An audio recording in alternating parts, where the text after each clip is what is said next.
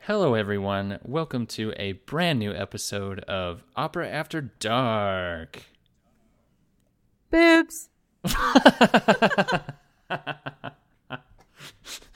Is it- was that random, or does that have anything to do with the episode that we're recording? It is thematically appropriate to the episode that we're about to talk about. we're about to talk about boobs.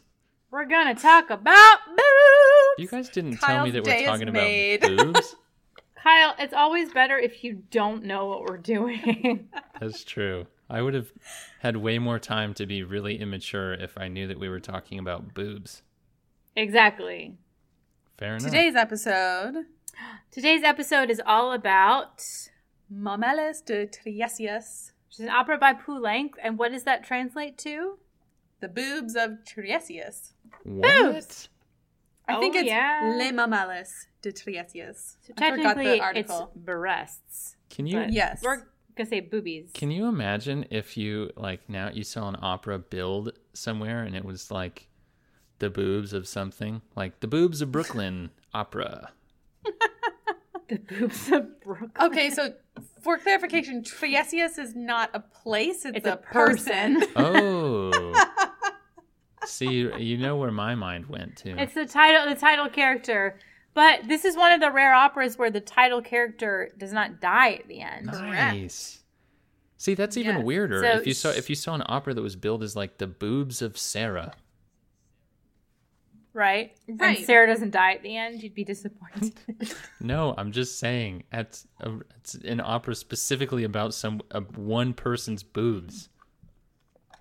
I think if the opera was called The Breasts of Sarah, you should anticipate that she's not going to die. But if the opera was called Sarah, she's dead.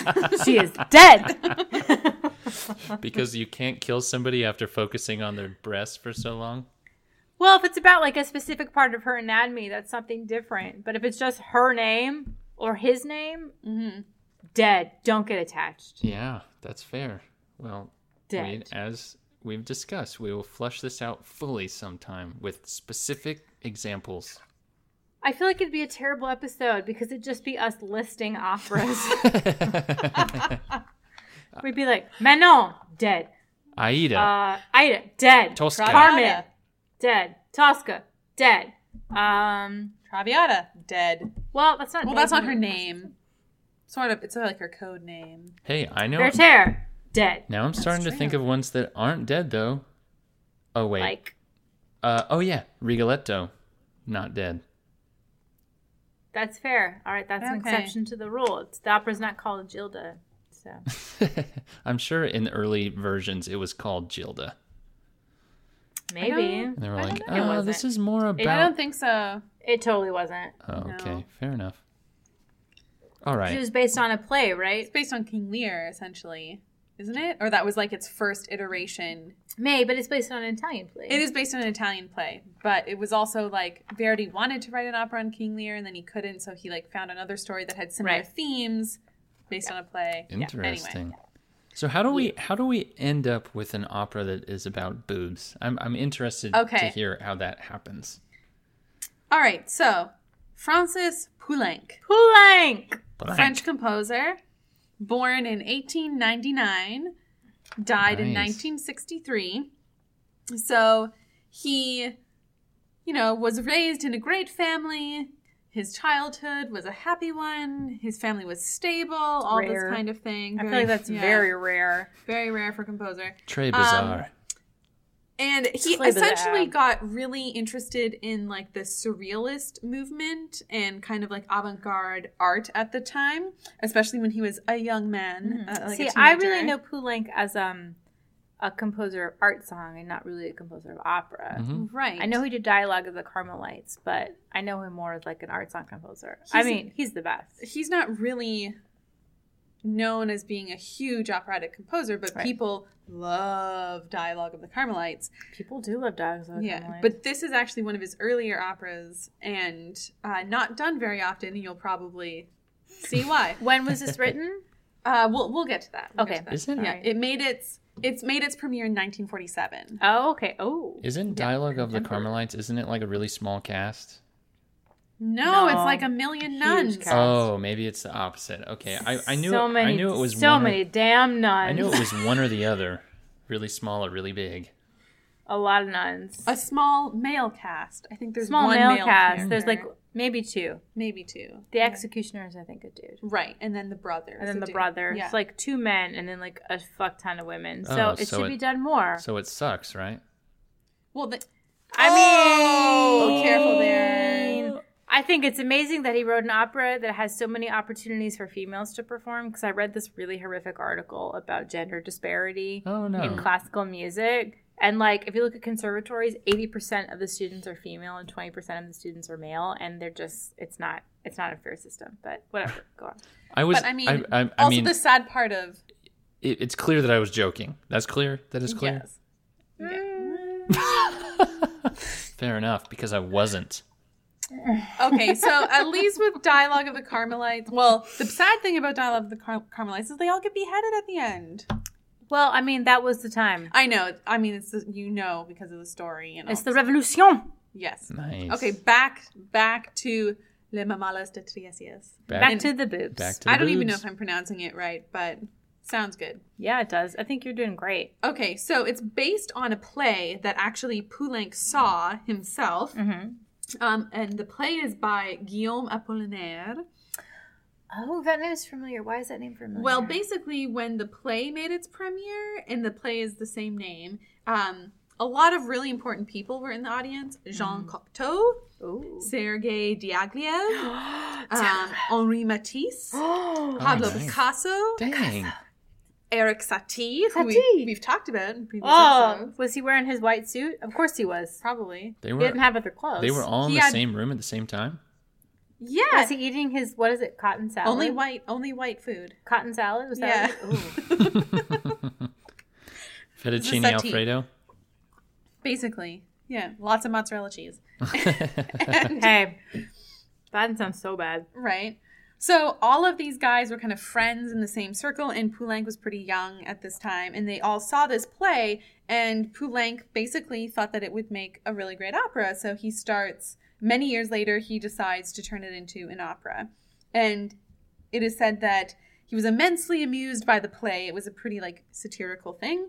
Um, and then but at the time he didn't think he would ever turn it into an opera, but later he comes to this conclusion that it would be, you know, a great thing. Okay. So that's music. Okay, so um he so he takes the text and he follows it pretty closely, but he does make a few little changes. And actually the text of the play introduces the word surrealist into the vocabulary. So Oh, Whoa, that's that's, a big damn deal. Oh, and side note about the author of the play, Apollinaire. I read that apparently when he was a young man in his teenage years, his mother basically abandoned him. And so by the time he was 18, he was like totally looking after himself and he made money by publishing pornographic novels under a Mm. pseudonym. Nice. we see are that going coming, to did talk you? about him. We're going to talk about him in another episode. Save it. I have a Okay. lot to say about pornographic novels. Meaning just that you read them. I mean, Naomi does too. Hey, we're putting it out there. Putting it out We are- there. we are in There's a no romance shame novel. In the book romance club. novel game. Yes, that's hilarious. Man, I was even Yeah. gonna bring out bring up Outlander because that essentially is a romance novel. But you you guys, sounds like you read like actual romance novels. We Yeah. do read actual romance Good novels. good for Yeah. you guys. Yes. Good for you. Yeah. Okay, back to the boob operas. We're getting very sidetracked. I had nothing to say. Um, moving- I, I want to know. I really want to know more about this this poet. But um, let's let's talk about the opera. okay, so the the curtain rises on a place called Zanzibar, Mm-hmm. Wait, when was when was this opera performed first? 1947, Oh. Where? at the Opera Comique Okay, in, in Paris. Paris. Wow. All right, so this is like right after the Second World War Yes. in And Zanzibar. everybody's like, Okay. let's Yeah. just talk about some boobs, please. Yeah, anything, yeah. Apparently, Poulenc like worked on this throughout the war years, but it didn't make its premiere until after the war, obviously. right. Right. So, okay, he sets the whole thing in Zanzibar, which apparently Poulenc we- went on record saying that even though it's like somewhat fictitious, he in his mind imagined Monte Carlo as But he, he couldn't just say Monte Carlo. I don't I don't know exactly. It's a little bit um, Oh my God. Before we talk about the plot of this opera, let's listen to a clip right now. There is a song. It is the greatest art song in the history of art songs that Poulenc wrote called uh, La Dame de Monte Carlo, The Lady of Monte Carlo. It's like seven minutes long. It's all about this woman who goes to Monte Carlo and she's like lives in this like sort of gauche debauched society and it's all about her finally losing like all her money and then she like jumps off the bridge into the river and kills herself. Dang. It is awesome. Let's listen to part of it right now because it's so good. Quand on est mort entre les morts, qu'on se traîne chez les vivants, lorsque pauvre plante à la porte et la ferme d'un coup de vent, ne plus être jeune et aimé, derrière une porte fermée. Il reste de ces fiches-là où t'as jeté le rigolet. Oui, messieurs, voilà ce qui reste pour les lâches et les salons. Mais si la frousse de ce geste s'attache à vous comme un grelot, si mon cœur s'ouvre les veines, on peut toujours risquer la veine d'un voyage à Monte-Carlo.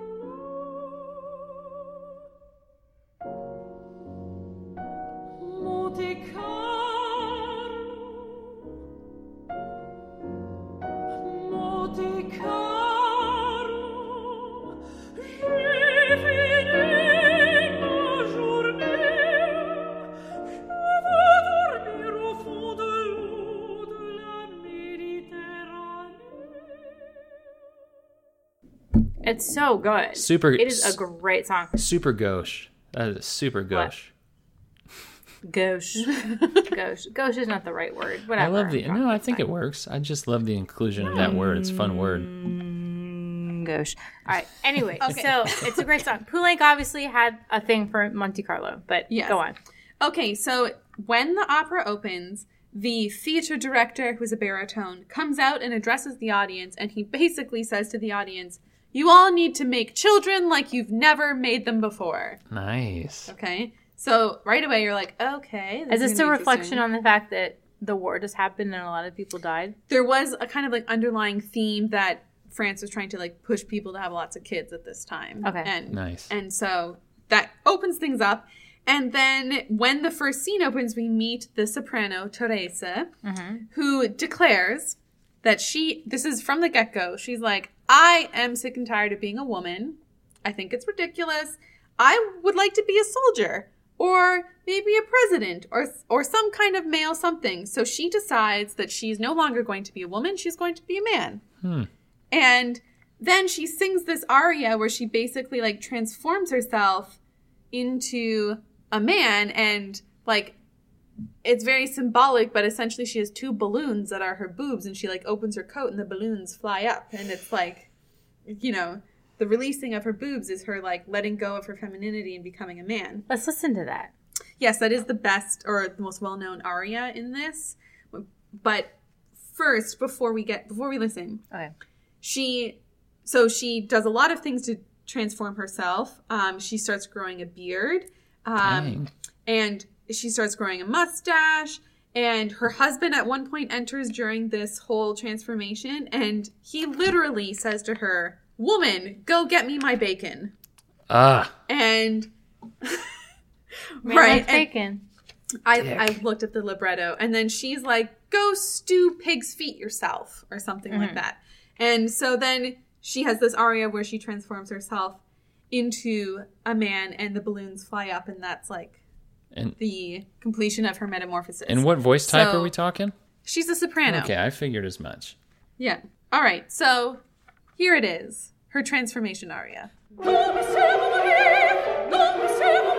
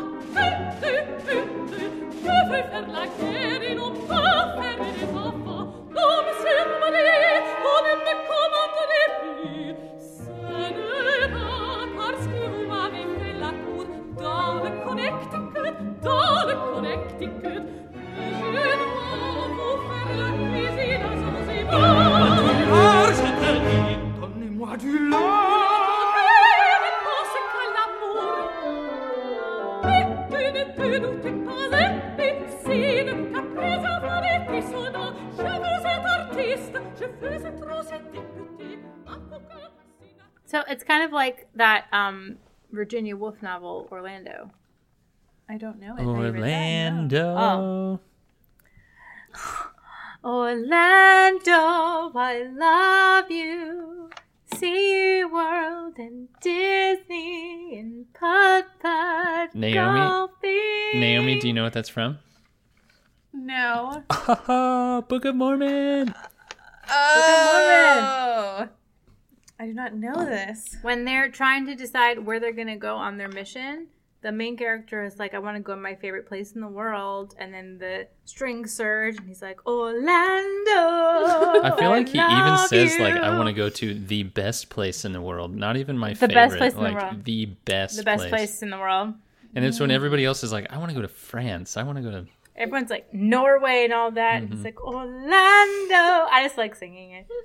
Yes, yes. And instead Sorry, they go I'm where? so- they go I'm where in Africa?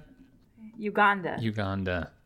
right. hey. They go to Uganda. Osadiga Ibawai. Uh, Oh. Okay, Naomi? back to the opera. back to the opera. So once she's completed this transformation, her husband comes back in and he's like, "Who are you? And why are you wearing my wife's clothes? You must be an assassin that killed her and put on her clothes." That's his conclusion. Right, that makes sense. Of go on. course. Her of course. And and she's like, husband's an idiot. yeah, and she's like, "No, no, no.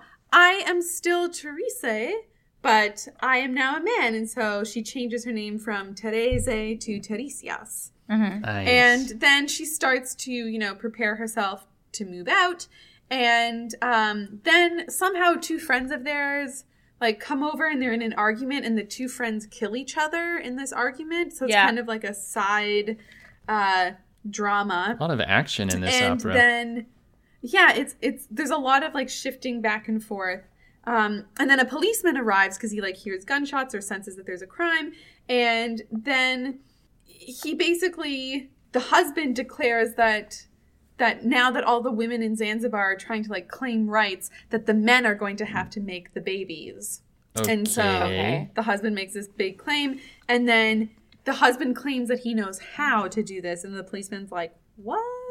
and then Hmm. the policeman says, or the husband's like, "I'll show you. Don't worry." And that's how the act ends. Gay. Oh, Ooh. Okay. Scandal. Go on. I think Act- there's a lot of illicit things happening. We don't Act get to see. two. Okay, Yes. when Act Two opens, Orlando. apparently there's a lot of references to Stravinsky and Ravel, and then What do you mean? like just musically in the in the score, oh, okay. there's It's a lot not of they're like, running around. No, no, no. Stravinsky. Stravinsky. Ravel. No, no.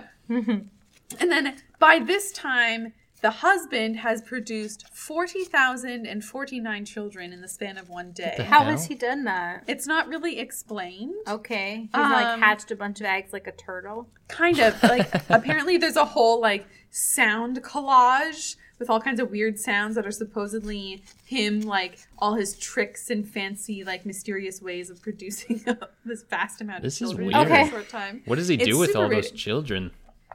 Good Populate- question. He's repopulating the world, man. he puts them to work so that he doesn't have to work. Nice. uh, Oh. so they make money for him. Um, and so like a journalist comes to interview like, him doing- about like, all of doing- these children that he's producing. What are they doing? Um, well, they're doing things like writing novels, you know, As like little infant babies, or they grow up quickly. Because when he said like he they puts grow them to work, my immediate, my thinking immediate of like thought Oliver Twist. is "Oh, Oliver. so like Fagin and the Artful Dodger, and he's like, pick a little. No, I'm singing the wrong music. large amounts don't grow on trees. You've got to pick a pocket Oh, or two. When I see someone rich, both my thumbs start to twitch. Vanity's fine, subscribe to mine. You've got to pick a pocket or two. Charity's fine. Oh my gosh! It's you've like got a to whole pick a pocket performance. Look at you guys. We're taking it on the road. I was about to sing "Pick a Little Taco," but that's from the Music Man. Wrong show. okay. So we have all these children, and, or the husband does. The journalist is really impressed with not only this guy's ability to basically manufacture children out of thin air, but also put them to work in some a somewhat lucrative way. So he's Right. like, Nice, buddy, can I nice. have a loan? And then um, the husband ends up It says here in my synopsis that I'm looking at the husband pours ink and glue into one of the cradles that are filling the stage and adds a pair of scissors, and then poof, a son is born. And he is born a fully fledged journalist. So obviously, there's a lot of like absurdity to all of Uh-huh. this. Um, So there are babies running around. Right. Fucking everywhere. But then the, the husband's like, I have o- over 40,000 children and I can't feed them. I need ration cards. So he goes to get ration cards Uh-huh. to feed his children. And even though they're being lucrative, he can't feed them. I'm not really sure. what's Well, are going on. all of them being lucrative? I don't know. Forty thousand. I mean, Percentage He wise, goes to do we get know? the ration cards. percentage wise, are they all being productive members of society? We don't Probably know. not. Probably not. So he goes to get the ration cards, and who do you think the person is handing out the ration cards? His, His wife, wife. turned His wife, man. who's now Who's a a man. dude with yes, a Teresa, now beard. Teresa, yes. Yes. And so um she she's disguised, but she's the person that's handing them out, and then she's actually arrested by the policeman. Um, and to kind of escape being arrested, she strangles the policeman, like and to then death. she reveals herself to her husband. Oh yes, yeah, like, does he die? I'm pretty sure he dies. Dang. Um, oh no, sorry, he doesn't die completely because then he magically revives, and Right, right. and then she decides she he he Tiresias decides that he no longer wants to be man. He wants to be restored to his femininity. Why? So I'm not sure, but she basically gets her husband to fetch the balloons, Are they and just hang- her like tits are just like hanging out? I guess so. Okay. hey, get um, me those balloons back. Give me my boobs. And her and husband's so like, uh, then- yeah, yeah, yeah, yeah, I'll do that. Okay, all right. Yeah, Essentially, yeah, the husband's like, "All right, I'm gonna try and do this," and there's all this like lyrical music, and they're apparently just like floating around in the night sky, and so he goes to get them, and then the whole opera ends with this kind of like rambunctious ending with him trying to get her boobs back. That just sounds yeah. But silly. does it end with like him actually fetching her breasts, or he's just like trying to get them? I'm not hundred percent sure. Shall we? Let's listen to something else from this opera. It sounds like a All right. fun, just whimsical opera. sounds like something that would be entertaining to watch. Yeah, I mean, there's also other things in this. Oh, I can read you what they're singing at the very end. Yes, please. Um, heed, O Frenchmen, the lessons of war, and make babies, you who hardly ever make them. Dear audience, make babies. That's how it all ends. So the whole thing's like this absurd cry to make babies. Hey, everybody, But there's a go lot make of some weird stuff babies. in it. Like there's a fortune teller, there's a tarot card reader, um, there's all kinds of other just like really weird things in this opera. Nice. Um, How many acts is it? it is two acts. Two acts. Yeah.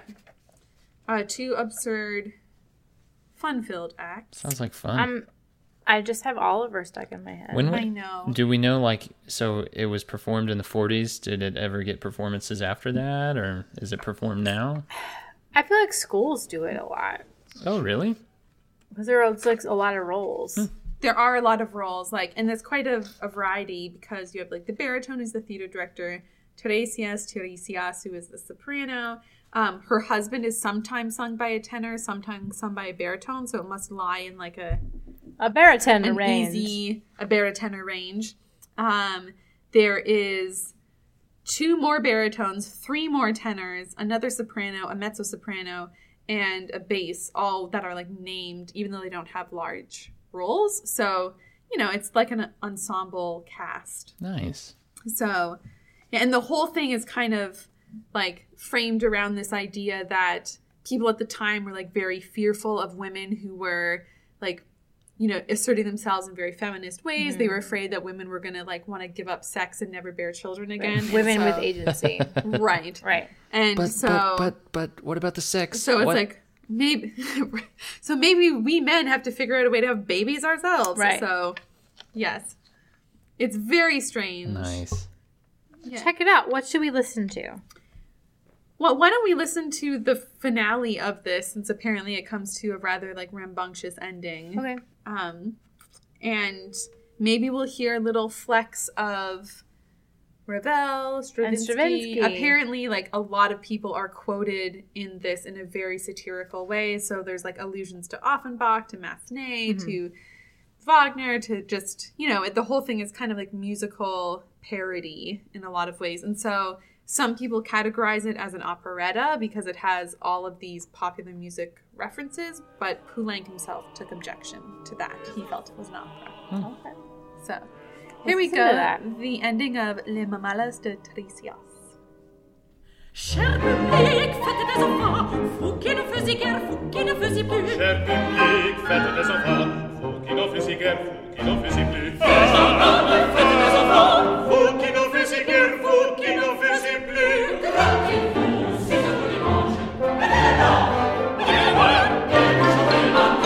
Grattez-vous si ça vous démange. Écoutez aux Français, les leçons de la guerre, et faites des enfants, vous qui n'en faisiez guère. Des enfants, des enfants, des enfants, des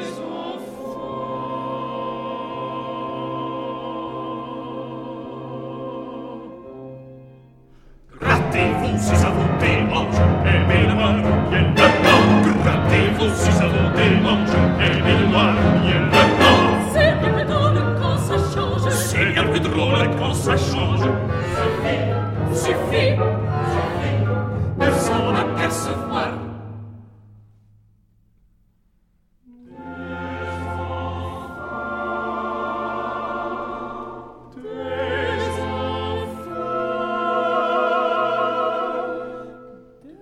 Les enfants.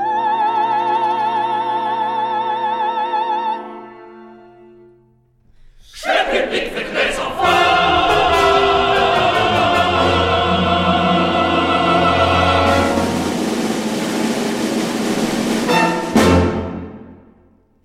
So thus endeth Le Mamelas de Tricias. Thus, Thus endeth some beauties. Francis Poulenc's opera, surrealist Mm, opera. ended. boobies. Not Yes. quite as promiscuous as one would hope when they hear about an opera about boobs, but actually, there's plenty of boobs in opera, let's be honest.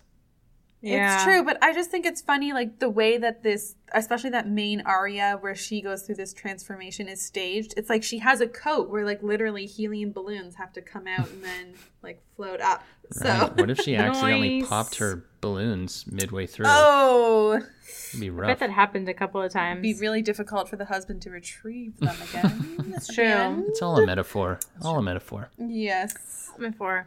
All right. Well, thanks for listening. I don't think he ever actually retrieves them. Oh, it ends with him like trying. I think to get he's her trying boobs. to, and Yeah. they're just like floating away. Once again, So- metaphor. A metaphor. Well, that is all we've got for this opera, but thank you for listening. Yes, thank you guys, and as always, you know, Facebook, Twitter, the huge. The huge. Like us, like Mm-hmm. us, nay, love us. Love us. I need the affirmation, so Right. please, please give it to me. Oh, don't we all? Don't we all? And uh, on, on, With that, yeah, on that note, I'm Kyle. I'm Naomi. I'm Elspeth. You're wonderful, Elspeth. I'm wonderful. Thank you for listening, everybody. Bye. Bye.